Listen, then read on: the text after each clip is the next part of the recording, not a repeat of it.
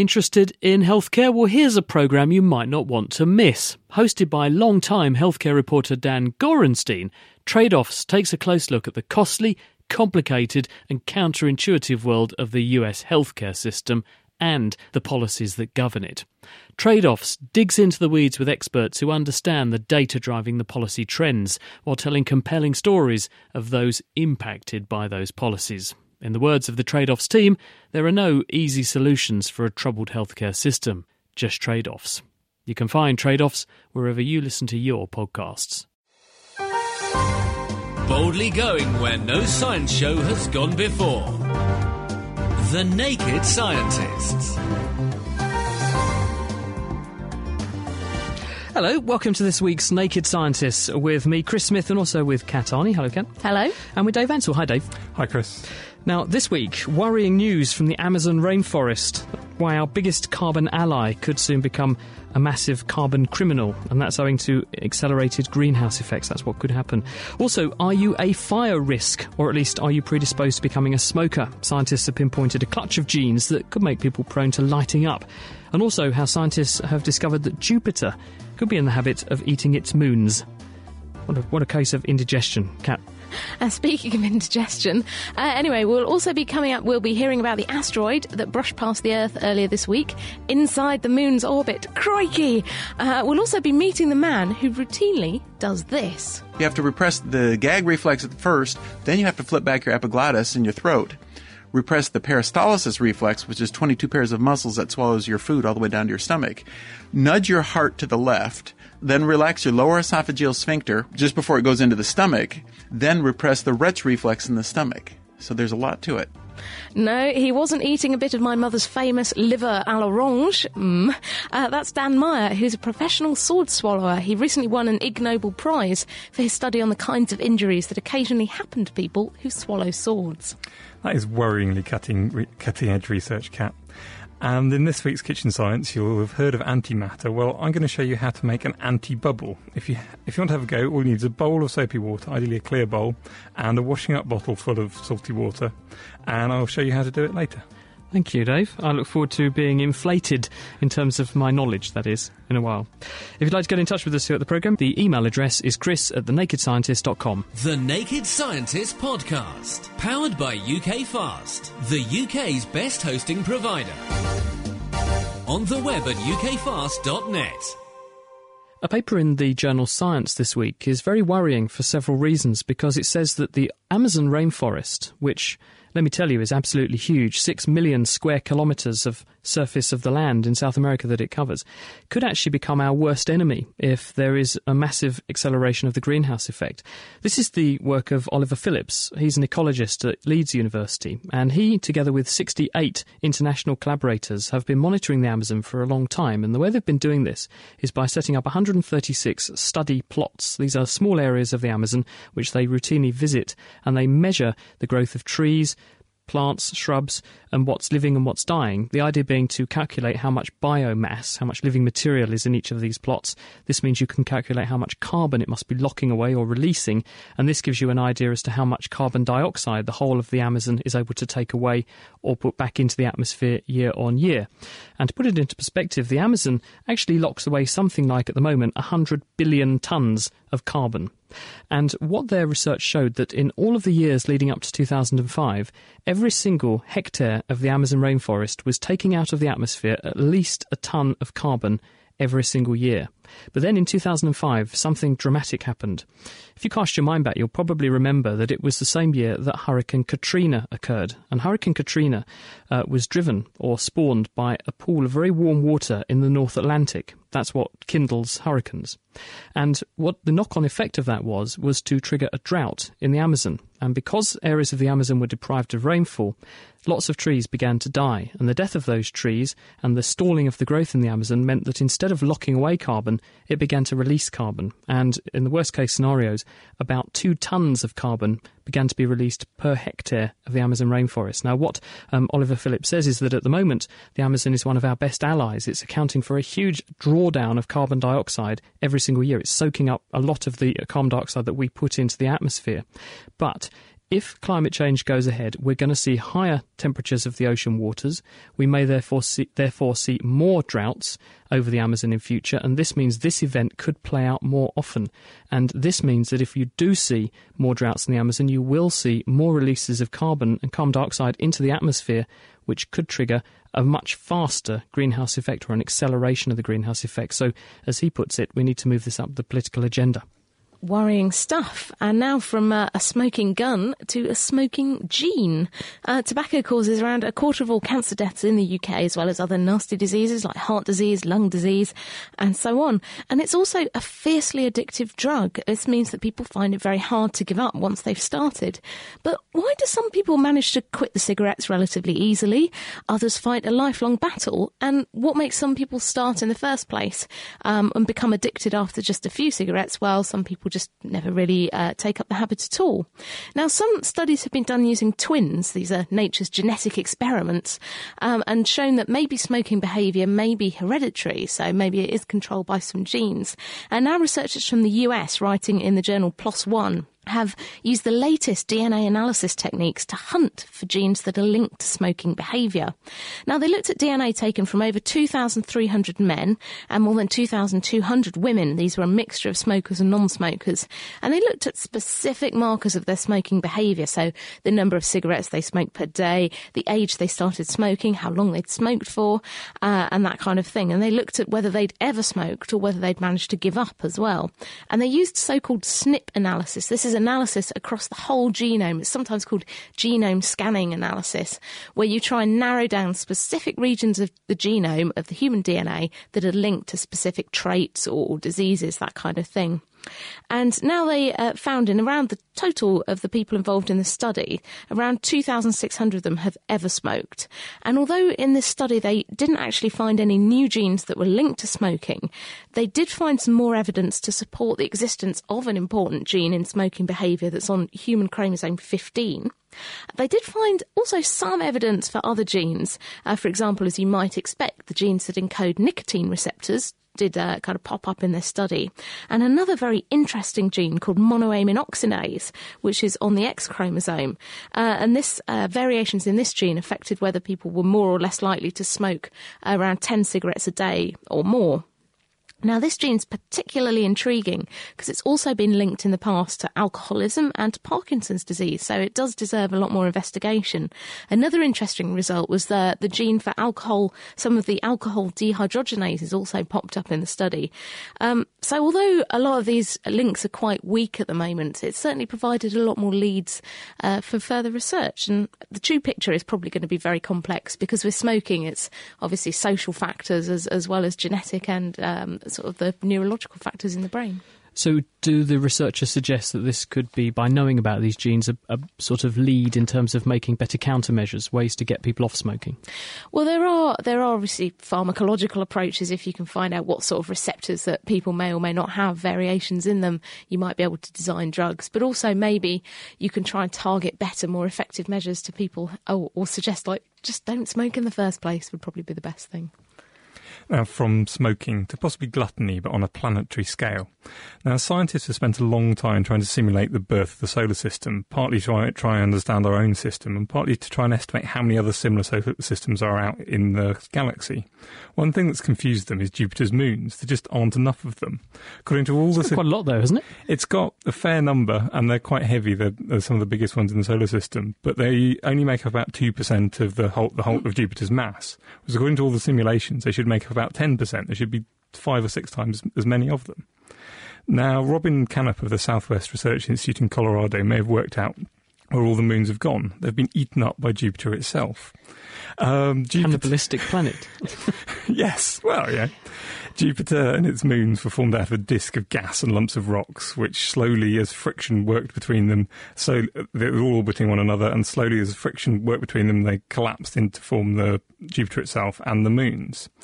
However, um, what he reckons is going on is that the, f- the first set of moons formed where there was still all this disk of material, and the friction acted on those moons, and so their orbit got lower and lower and lower, Just slowed them down. slowed them down until they just crashed into Jupiter in one of the most big, some of the huge, biggest collisions the solar system's seen for a long, long time. Um, and then he reckoned that another generation of moons formed, and another one, and possibly there's been five generations of moons, and only the very last generation went just as that. Um, moon forming disk was just finally collapsing. There was not enough there to slow them down, are the ones we can see today. Is the same phenomenon probably happening elsewhere in the solar system? Because we know that we have other gas giants that have rings. It's not just Saturn that has rings around it. So could the same thing or the same story be playing out elsewhere? Um, the the rings of Jupiter and Saturn, I think, are, there's very little mass in them. They're very very thin. They're only a few hundred meters thick. So it's not happening in the solar system now. Um, this was happening in the first few tens of millions of years of Jupiter being forming. So, but it would probably be happening in other solar systems just as they're being created. And uh, now, speaking of, well, self, you, you seem to have uh, imposed a personality on Jupiter, this very greedy planet. But what makes us have a sense of our own self? And what do we think about ourselves? This is one of the most intriguing areas of neuroscience at the moment. And uh, basically, how are we aware of our own thoughts and our personality? Now, previous research has shown that a few areas of the brain, areas called the prefrontal cortex, the posterior cingulated cortex, and the parietal regions, I have no idea where those are, they're in the brain somewhere, but they're involved in self reflection and processing our sense of self. But can we draw a distinction between regions of the brain that are specifically involved in processing thoughts about ourself from different regions that are involved in processing thoughts about people in general?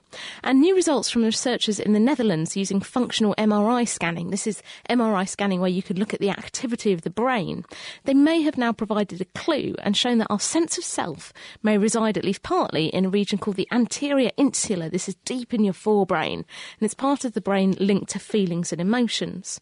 And so to find this out, the researchers used 16 young male volunteers and they put them in an MRI scanner.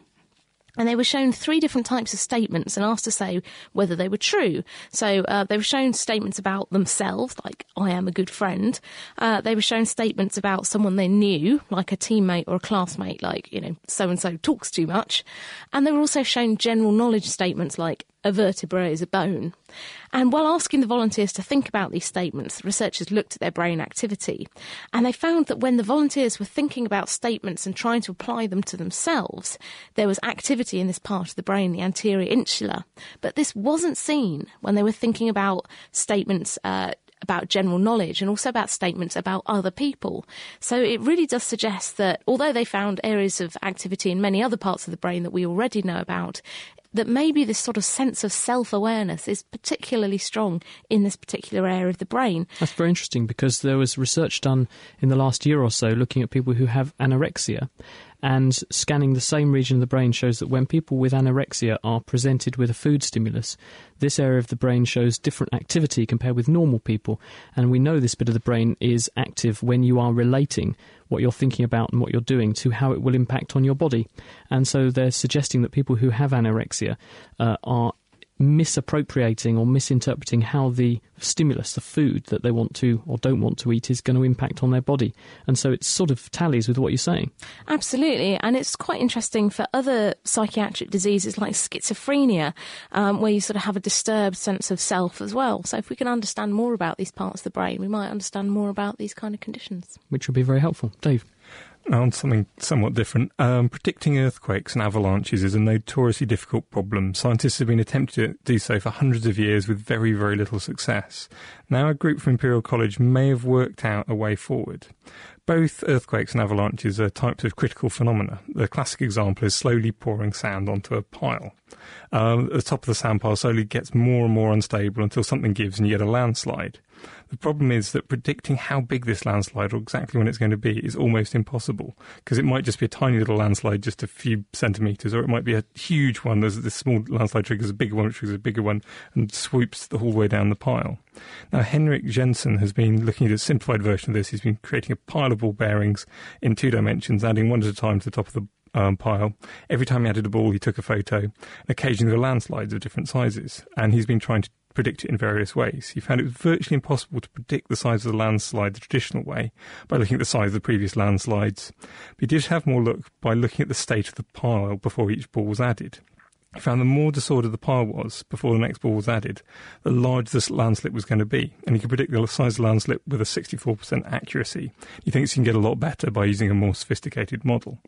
Um, it sounds pretty a uh, pretty abstract finding, but it does show that if you're wanting to predict avalanches or earthquakes, you shouldn't be looking at the history um, of previous avalanches, but you should be looking at the actual state of the snow or the actual state of the rocks underground, and so it might might look to be a way forward. So if you have very freaky weather, which leads to a very disordered structure of the snowpack, that's a more avalanche-prone situation than any particular sequence of weather.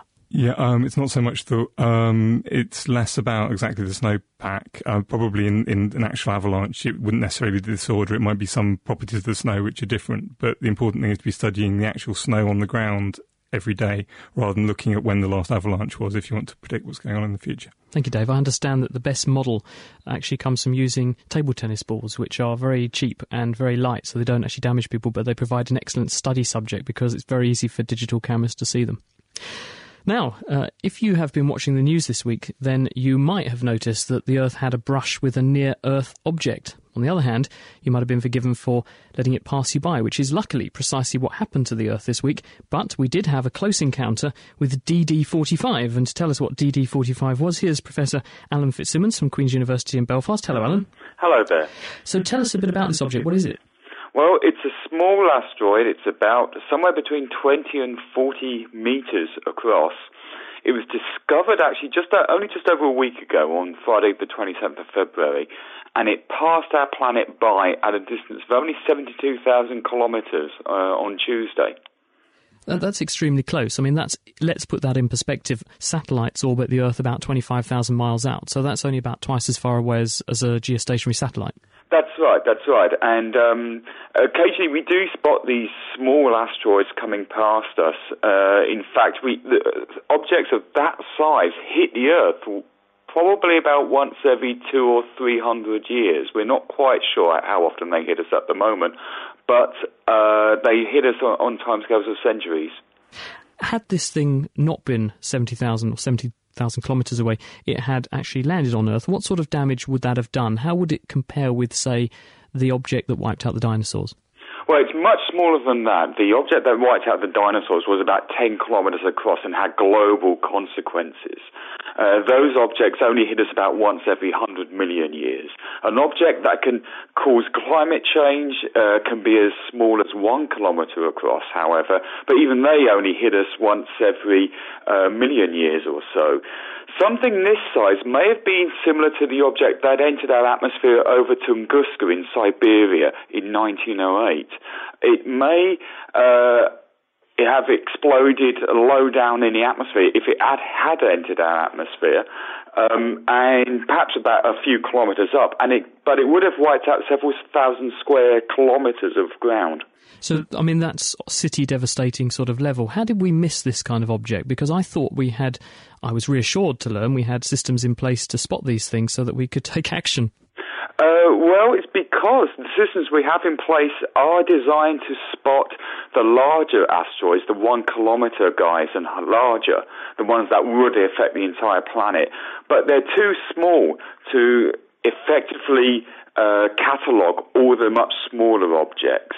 Now, at the moment, uh, the next generation of survey telescopes is in construction. There's something called Pan-STARRS, which actually starts operating this year in Hawaii.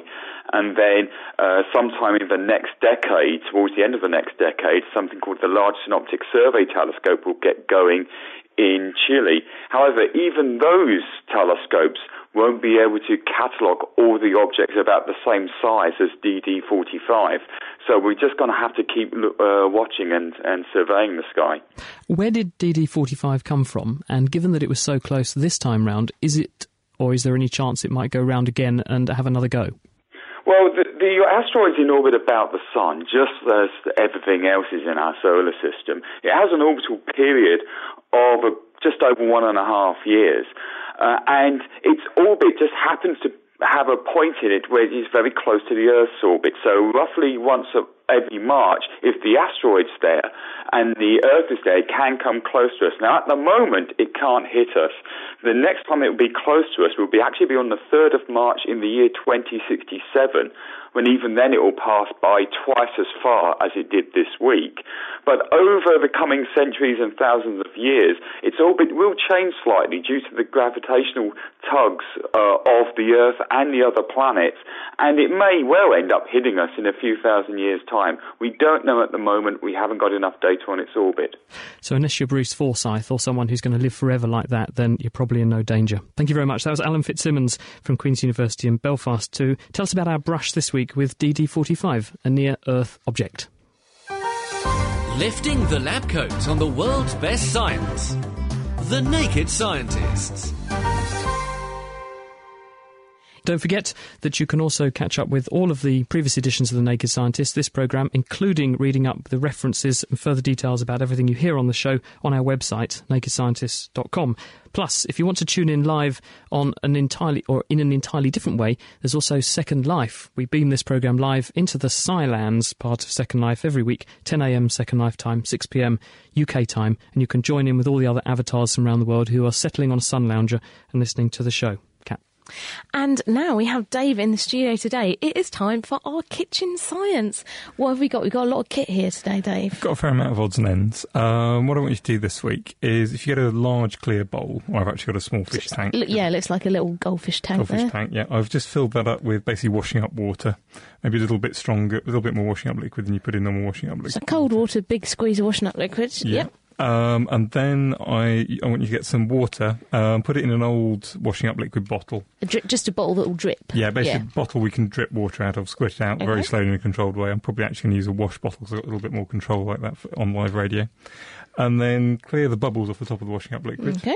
And then just dribble um, the slightly. ba- Once you put three or four teaspoons of salt in the wa- in the water in the bottle, Okay. and then let that dissolve nicely, and then just dribble that water into the washing up liquid from between five and ten centimeters. Move it up and down, and see if you see any odd bubbles. So we got water, soapy water in the fish tank, a bottle with some salty water in it, and just drip the salty water on top of the washing up liquidy yeah, water. you may have to change the speed of your bubbles. Maybe wobble the, t- the, the dribbling the thing you're dribbling it around a bit, but you should see some interesting bubbles if you have a go. Interesting bubbles. Well, we shall find out. If you're doing this at home, if you have a fish tank, um, please take your fish out of it first before doing this. Uh, if you think you know what's going to happen, then get in touch. Email us on chris at thenakedscientist.com. Kat, did your mum really make liver à l'orange? She really did make liver à l'orange. It was when I was quite young, but it's stuck in my head for about 25 years. You're supposed to get it in your stomach, not your head. oh, it was bad. She's normally quite a good cook, but yeah, that one was bad. Got a question here for you, Kat, from John Chapman, who says, "Can you catch foot odor?" I think he's directing this at you because the one thing we get emailed about more than ever before is the digs I used to give you about your foot, your feet, I don't and I stopped doing it because people told me off. Yeah, exactly. You're horrible to me. Even My mum says you're horrible to me. Can you catch foot odour? Um, well, foot odour is, is primarily due to the bacteria that just kind of live around your feet. So if you've got very sweaty feet, if you don't keep them clean, you can have a massive build-up of bacteria. So I suppose technically, if you rubbed your feet against someone else's feet, you would transfer the bacteria, but then they would need to have the right conditions like sweaty, dirty feet. Um, one thing though that can make your feet smell a bit is having athlete's foot, and that is a fungal infection, and you can catch that. Um, you can pick it up in like changing rooms. You can pick it up by again rubbing your feet against someone who's got it. So that might make your feet a bit niffy, and you certainly can catch that. Would different bacteria smell different? So maybe you could catch a particularly smelly set of bacteria off somebody else. Well, different different di- bacteria do have obviously very different smells. But there's all kinds of bacteria in the world that, that have different properties, and it's all about sort of the gases they produce that make you smell. But um, yeah, they may react differently on your skin if you have slightly different levels of. of Things in your sweat. I don't want to talk about this any longer. A few foot-related facts: your feet actually squirt about a litre and a half of sweat into your socks on every 24 hours, and you're shedding something like 40,000 skin cells every minute or so. Over a lifetime, that adds up to one and a half stone in dead skin. So, if you take the surface area of the body that your feet are a proportion, that's a lot of dead skin just off your feet. And of course, if your feet are stewing in a nice sweaty pair of trainers which don't allow them to breathe, what you've got then is bacteria, warmth, wet, and food, and that's what causes that bacterial banquet that makes the you know, the smelliness. So wash your feet, change your socks. Thank you, Kat. Stephen uh, Whittam got in touch and he said, uh, Not that I have any intention of doing this, probably because Gordon Brown has made it uh, totally impossible for you to because it would be so expensive. But he says, um, If I bathed in vodka, would it get me drunk? What an intriguing idea. Oh, that's my idea of fun. Um, I, I don't know, because I don't know if when you Well, if have drank a bath. the bath water, my children do. Yeah, if you drank it, it might, but I don't think we absorb stuff through our skin. I think the skin's barrier to the, pre- bloodstream. the skin is pretty good, but you do absorb alcohol at the sites of mucous membranes. And so that's why, for instance, the French people love putting suppositories in their bottoms, for example, and there are some tablets you can put under your tongue because where you have a mucous membrane, the blood vessels are very close to the surface and the skin is very thin, so you can get things that dissolve well in fats to ah. go through. so would a lady as well, through her lady parts, could yeah, get drunk well, men, by men sitting as in a well. bath so of vodka. I think you probably could absorb small amounts that way. Also, your eyes, you could get some of the vapor going in through your Oh. eyes, up your nose, because it would volatilise. Because presumably you'd make it warm. Warm if you're sitting in vodka, a yeah. bath, you'd probably want it Oh, of warm. course. So And therefore, you cocktail would end up with some of it. Well, yes, or maybe some fruit to go with. Maybe some. maraschino cherries. I guess it would also make you very, it would dry you out very quickly Yeah. because um, osmosis would suck all the water out from inside of you. So you don't want to Yeah. drink Exactly, a lot of would be water. somewhat while you're doing this. desiccated. drink. You wouldn't want to drink the vodka probably afterwards, after it was sort of owed a human in there. Um, got a question uh, actually from Katherine Ryan. Now, she was actually the 2008 Nivea Funny Woman uh, of the Year, and she met up with Meera recently. And in fact, we featured her on last week's programme because she was talking about the fact that she was the first comedian, or one of them, to have her genetic profile done. But we piqued her inter- interest, and she's actually sent us a question. I'm Katherine Ryan. I'm a stand up comedian who is pregnant and getting sick on the bus every day. And I was just wondering who I can blame. Is morning sickness inherited? Well, I can probably help you out there, which which is that yes, morning sickness is because by definition it's genetic.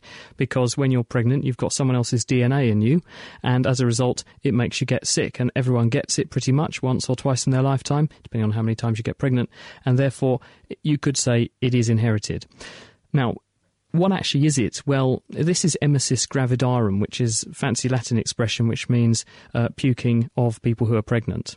And why this happens is we think it's down to a hormone called beta HCG, human chorionic gonadotrophin. This is a hormone which is produced by the early fetus, just as it's beginning to implant into the uterus.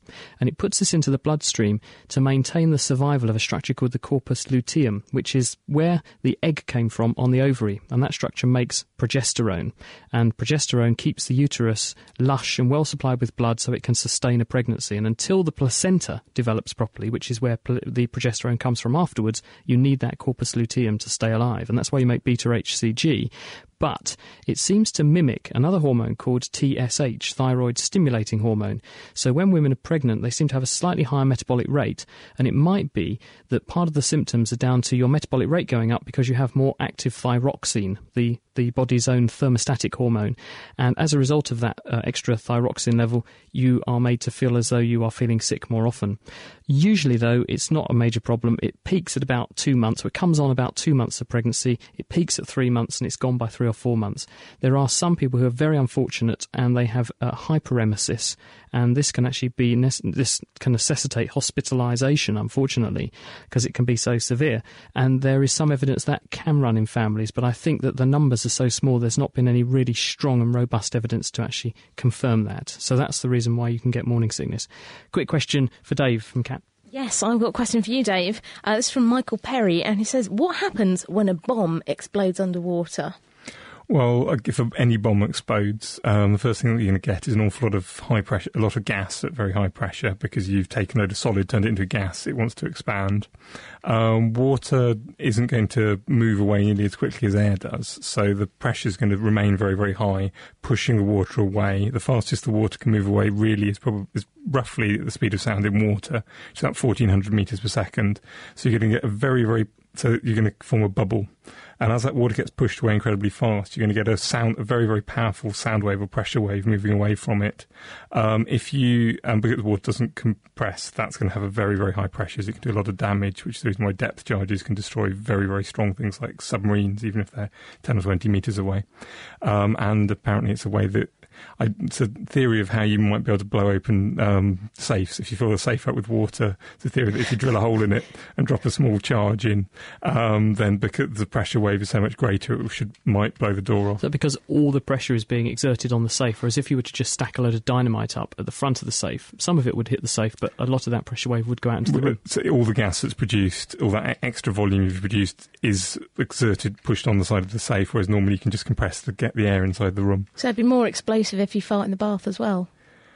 Wouldn't like to come around your house, Kat. Thank you very much for that. Uh, Cole Twine says uh, the bacteria that cause foot odour, uh, is that the same as where bad breath comes from? Absolutely. Um, the bacteria that live in our mouths metabolise what we put into our mouths, and their metabolites are smelly. But they can also be helpful because scientists showed in the last six months that they also give certain wines that lovely what's called retro aroma, the taste of the wine coming on in your mouth after you've swallowed it. Scientists showed that the bacteria break down sulfur compounds that are previously flavourless, but as soon as you uh, put them in your mouth, the bacteria break down the compounds and turn them into nice smelly whiffy compounds, and then that gives you the extra taste and extra dimension to a fine wine. Keeping you abreast of the world's best science. The Naked Scientists. You are listening to The Naked Scientists with Chris, Kat, and Dave, and today we are talking about anything. As we've already heard, we're talking about vodka baths, farts, and smelly feet, uh, but we'll take your science questions on anything you have, so do let us know. Our email address is chris at thenakedscientist.com. Thank you, Kat. Now, if you've ever seen a sword swallowing act, then you might be forgiven for thinking it's a trick. Well, real, so- real sword swallowers are out there. It's a tongue twister, that isn't it? Real sword swallowers really are out there, and they do they do genuinely swallow, swallow swords for fun. Uh, predictably, pushing very long, sharp pieces of metal down your throat can lead to one or two medical complaints, not uh, least a sore throat, uh, or could that be a sword throat? We'll find out. But uh, surprisingly, no one's actually really studied what the knock-on effects of swallowing things like swords is, and that's where Dan Meyer comes in, because not only is he the first person to look into this, but he was also rewarded with a recent Ig Nobel Prize, the prizes that make you think after you've had a laugh at them, and he came and spoke to me about this art. My name is Dan Meyer. I'm the president of the Sword Swallowers Association International. I was honored to receive the Ig Nobel Prize in Medicine last year for a paper that I co-wrote called Sword Swallowing and Its Side Effects that was published in the British Medical Journal. Um, and what are those side effects? Well, one of them is death. We we know of 29 sword swallowers who have died of uh, sword swallowing injuries or sword swallowing related injuries. Other uh, so- side effects are what we call sword throats. You get that when you swallow, begin learning sword swallowing. A lot of sword Different from a sore throat. well, no, or about the same thing, both. but you put a D on the end of it and it sounds better. So, anatomically speaking, when you swallow a sword, you are quite literally inserting something straight from your mouth straight through into your stomach. are you? Exactly, all the way down. But people think it's just a simple repress the gag reflex and that's it. That's really just the tip of the iceberg. Or the Ref- tip of the sword, even. the tip of the sword.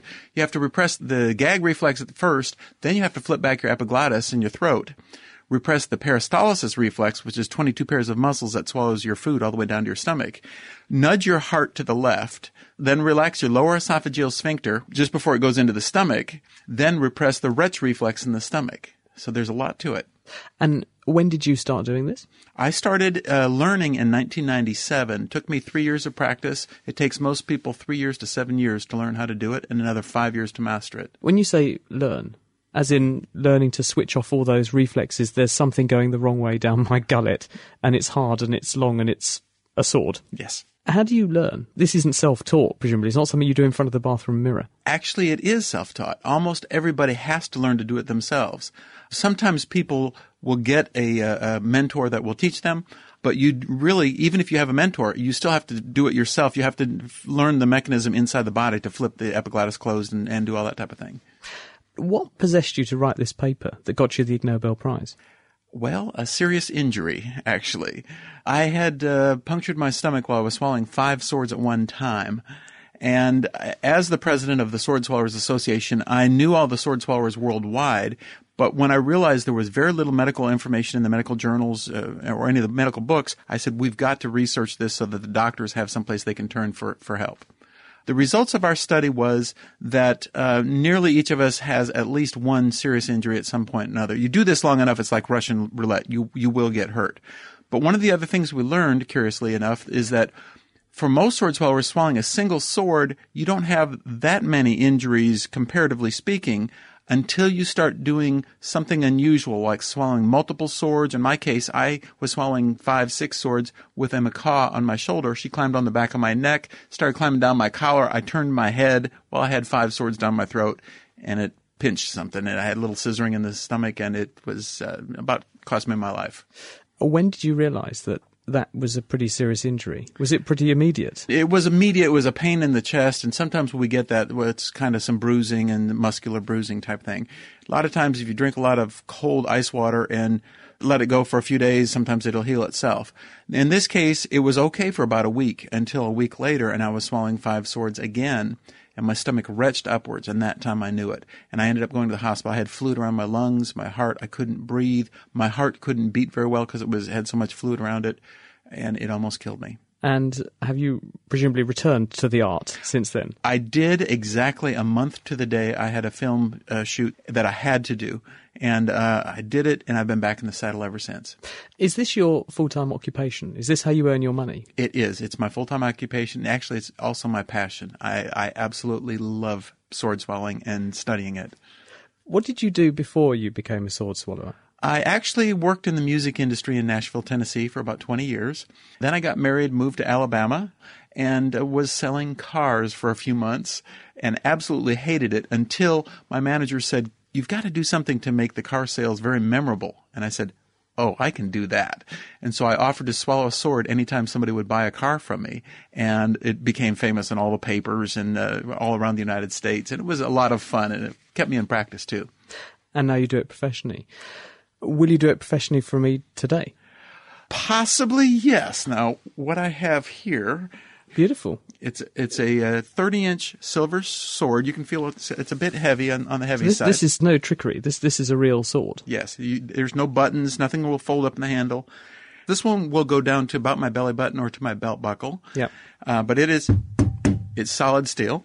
And uh, what I'm going to do is flip back my epiglottis, slide it down my esophagus all the way down to my stomach here for you. Okay, So okay, I'll let here you narrate this as it as it goes down. Okay, so th- what what he's now doing is licking the blade with his. It's actually got the sword in his mouth, running it sideways across his tongue to, to lubricate, presumably. Uh, to lubricate it, also to feel for nicks and burrs, and also to warm up the blade. It's a little chilly from being outside. Okay, he's going to do it. Oh my god!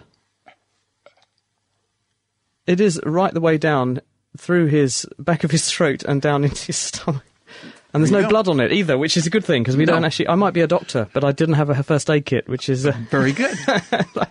So when you do your talk for the Ig Nobel tour, which is taking place at the moment, what will you be saying to to people? Obviously, don't try this at home, but um, but what's the point you're trying to make? Well, one of the things that, that I do is try to prove to people that sword swallowing is real. Because a lot of people don't believe it's real. They think it's died out. It's a 4,000 year old art. It started in India about 2000 BC.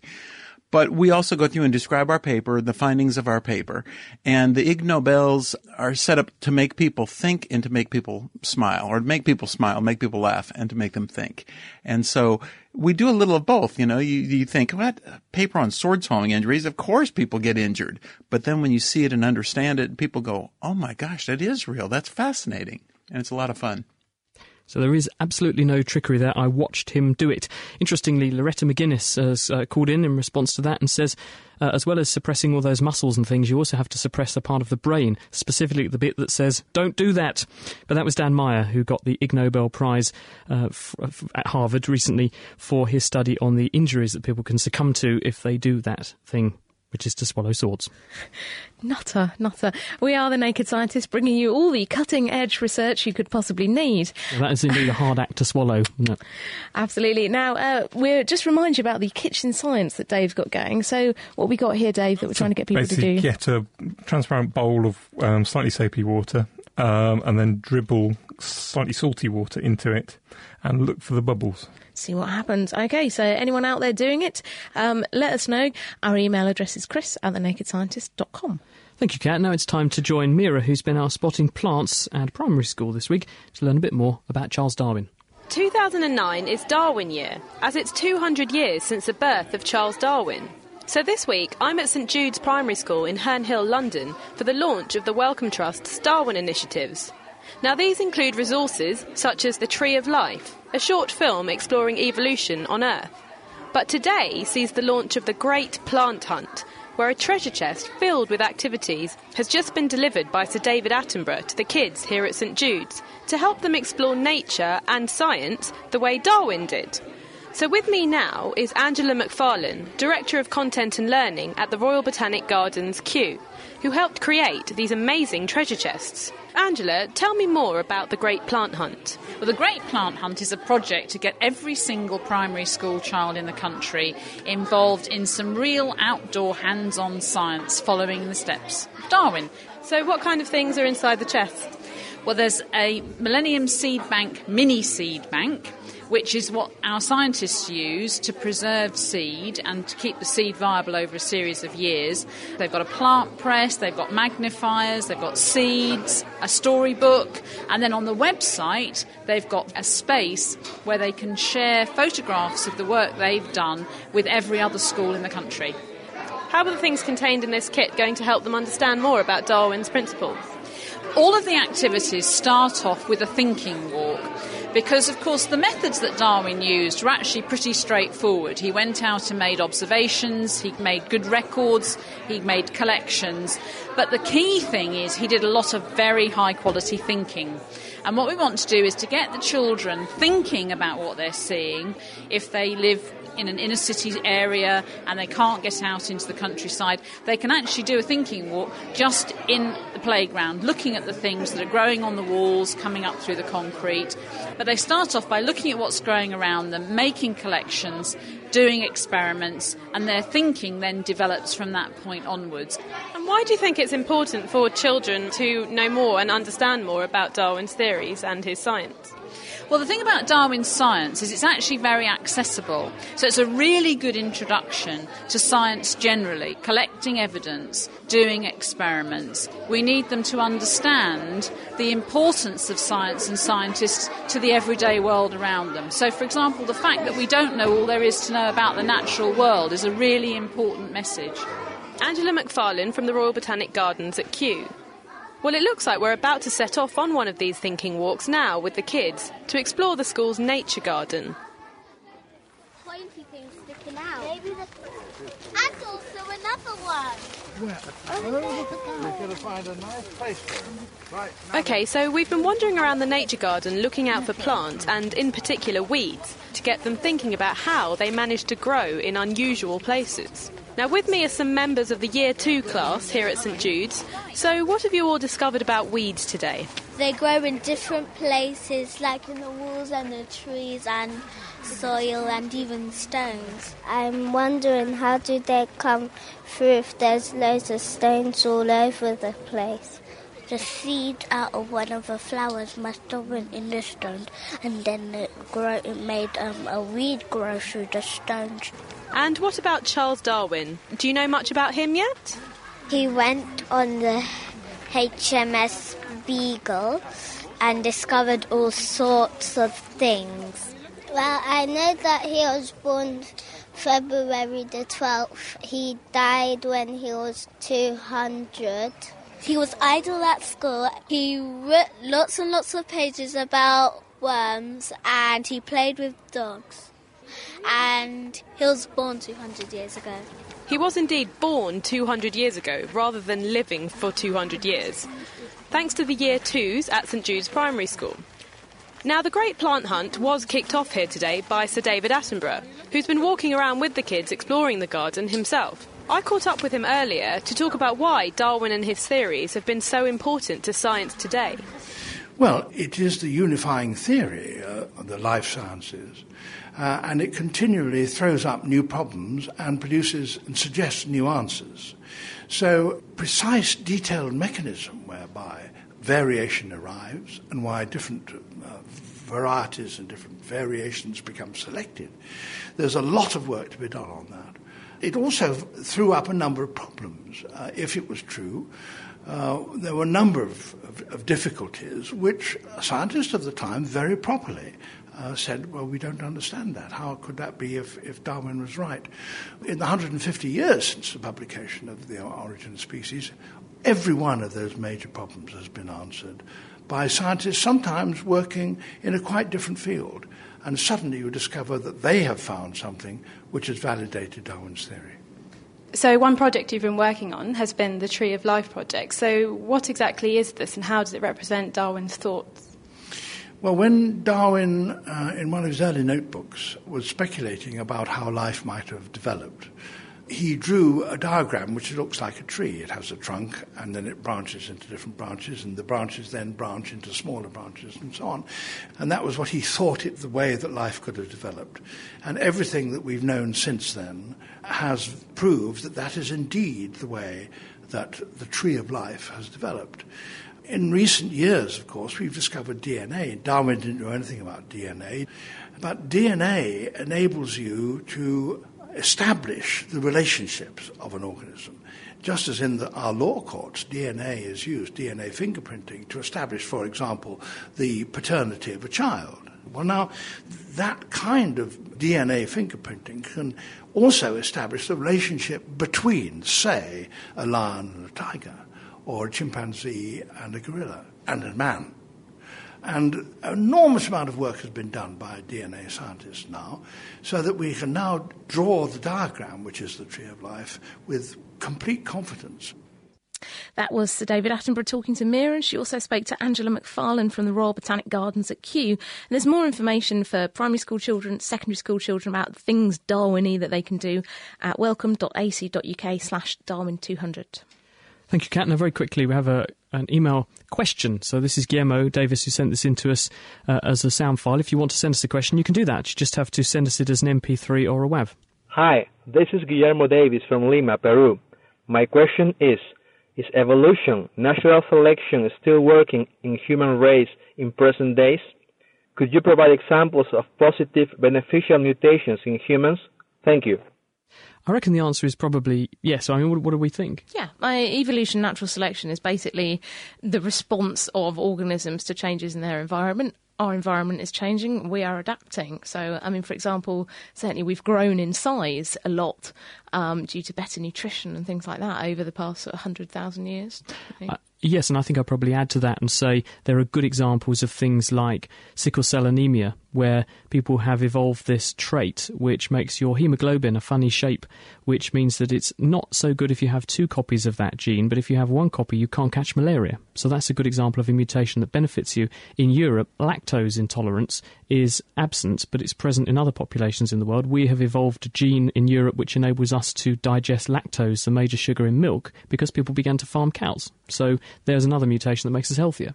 Yeah, I reckon things like you know they say the sort of the genes for very fair hair and redheaded uh, are, are, dying out because of inbreeding. So that's you know we are evolving, and, and also resistance well. to HIV. There's CCR5 delta 32. This is a gene, an an of an alternative form of a gene in the immune system, which happens to give you, if you're a carrier of that, resistance to HIV infection. And this has only really surfaced in importance since HIV came along. So there's an example of us gaining a new mutation. Although I guess in Western countries where pretty much everybody survives, the only real um, survival of the fittest is to do with how many how many children you have. So the direction in which a Western population is evolving is towards the people who have the most children. It's the breeders. Anyway, um, now it's time to invite Diana Carroll, our very own hot stuff, back into the studio for a very hot question of the week. Hi, Diana. Hello, everybody. Well, this week we've got a ring of fire. Hi, I'm Adrian, 28, from Romania, and I do have a question. What happens when you get burned at a molecular level when you touch something hot? So, why can't skin be as good as asbestos? I'm Peter Dziewulski. I'm a plastic and reconstructive surgeon. I'm the director of the uh, Burn Centre at the St Andrews Centre for Plastic Surgery and Burns. What happens when somebody gets burnt and, and tissue is burnt is that heat causes direct damage to cells. It denatures proteins within and without cells. And it's that injury and the breakup of cells and the contents within the cells, particularly some of the enzymes within the cells, that will initially cause pain, but secondarily, bits of cells that break down cause local irritation. The cell wall breaks down, and that leads to a number of breakdown products which uh, are involved in inflammation and the inflammatory response. Now, most people have burnt themselves, and therefore would be well aware of the local effects that the burn and the body's reaction to the burn will cause, and that is usually swelling, redness, and tenderness. And those are all characteristic signs of inflammation.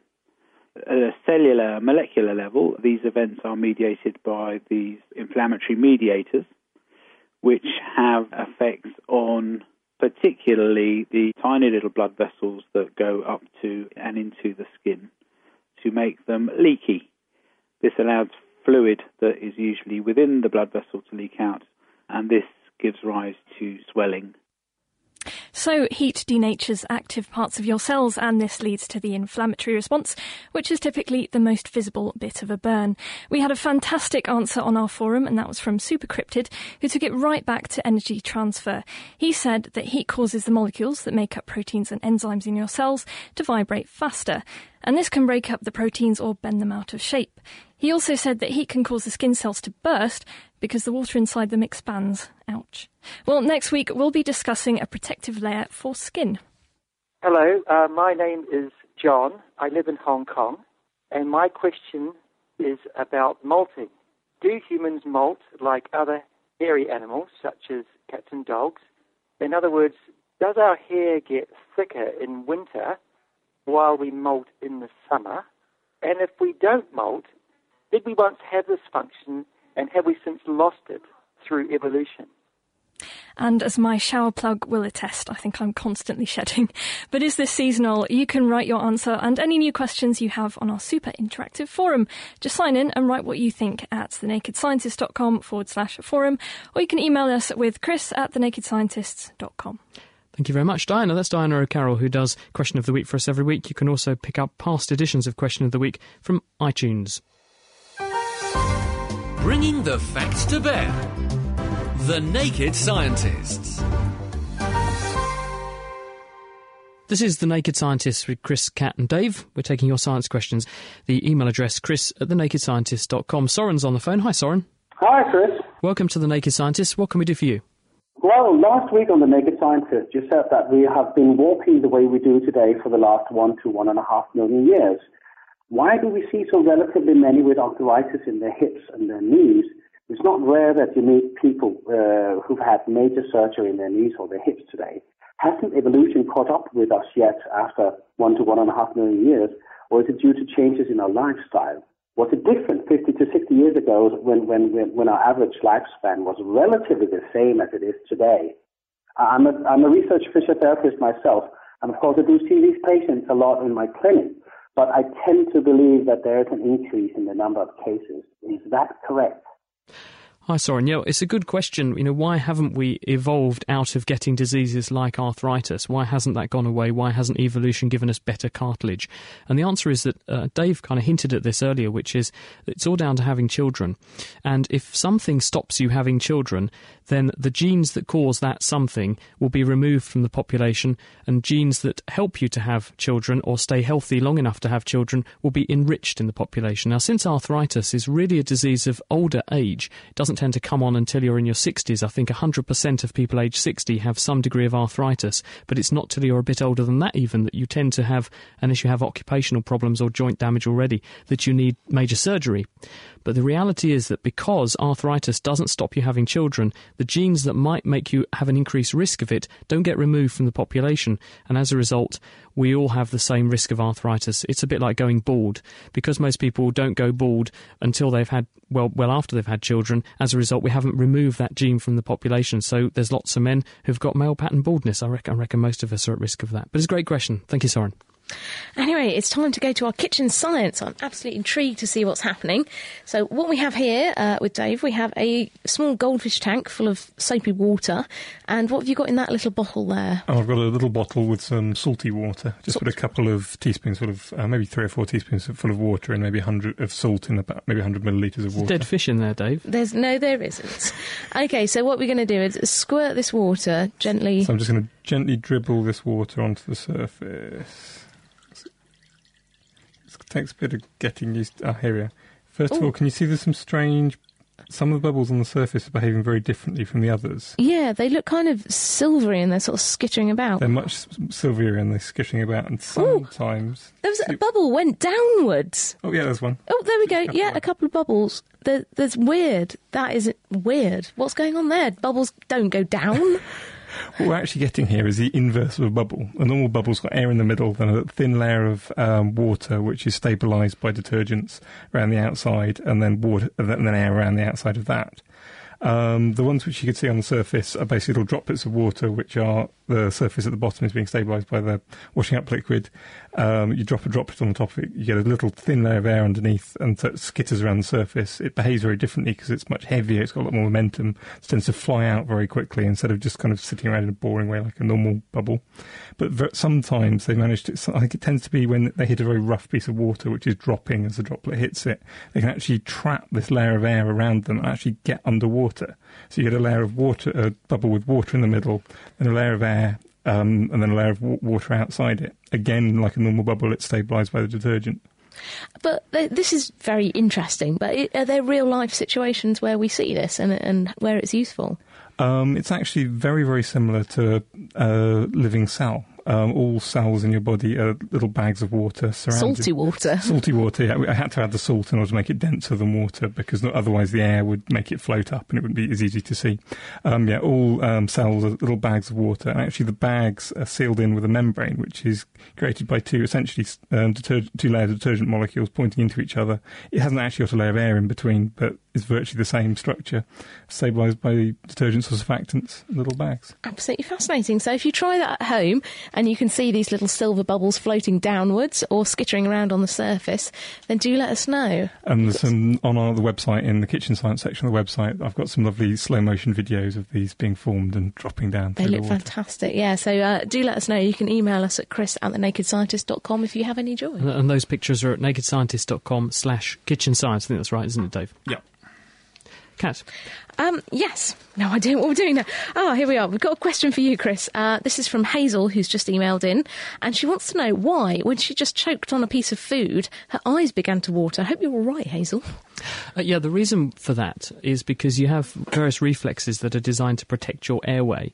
And there's a nerve supply, the internal laryngeal nerve, which is sensitive to everything touching uh, it's sort of your epiglottis inwards and down down into your um, airway because obviously you need to defend your airway very carefully because if anything goes in there it could threaten your ability to breathe so there's this very profound choking reflex and that triggers a cough but it also triggers various secretions to happen the idea being that it will lubricate uh, your mouth and everything to help anything that's stuck get free.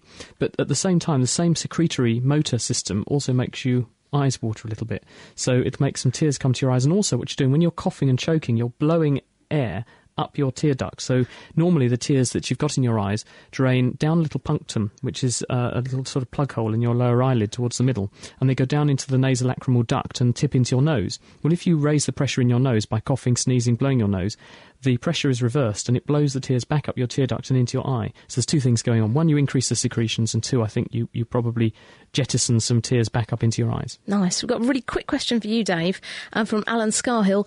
How high would a pile containing a trillion dollar bills be? This is topical for the uh, recession. Uh, as individual dollar bills, we were, were looking it up. They're about a tenth of a millimetre high, um, so that would come out at about 100,000 kilometres high, or about a third of the way to the moon. So that's the US fiscal rescue package, third of the way to the Going moon. to the moon. Sounds like an astronomical amount of money. Thank you very much. Well, that's pretty much all we've got time for this week. Thank you very much for listening. Next time, we'll be checking out the Cambridge Science Festival, and Ben Goldacre will also be a guest when we'll be debunking bad science. Thank you very much to our guests this week, Alan Fitzsimmons and Dan Meyer, and to our production team, Ben Valsler, Tom Simpkins, Diana O'Carroll, and Meera Senthilingam. Do try and join us next week, and if you have any questions in the meantime, the email address chris at thenakedscientist.com. The Naked Scientist podcast comes to you from Cambridge University and is supported by the Wellcome Trust, the EPSRC, and UK Fast. For more information, look us up online at nakedscientist.com.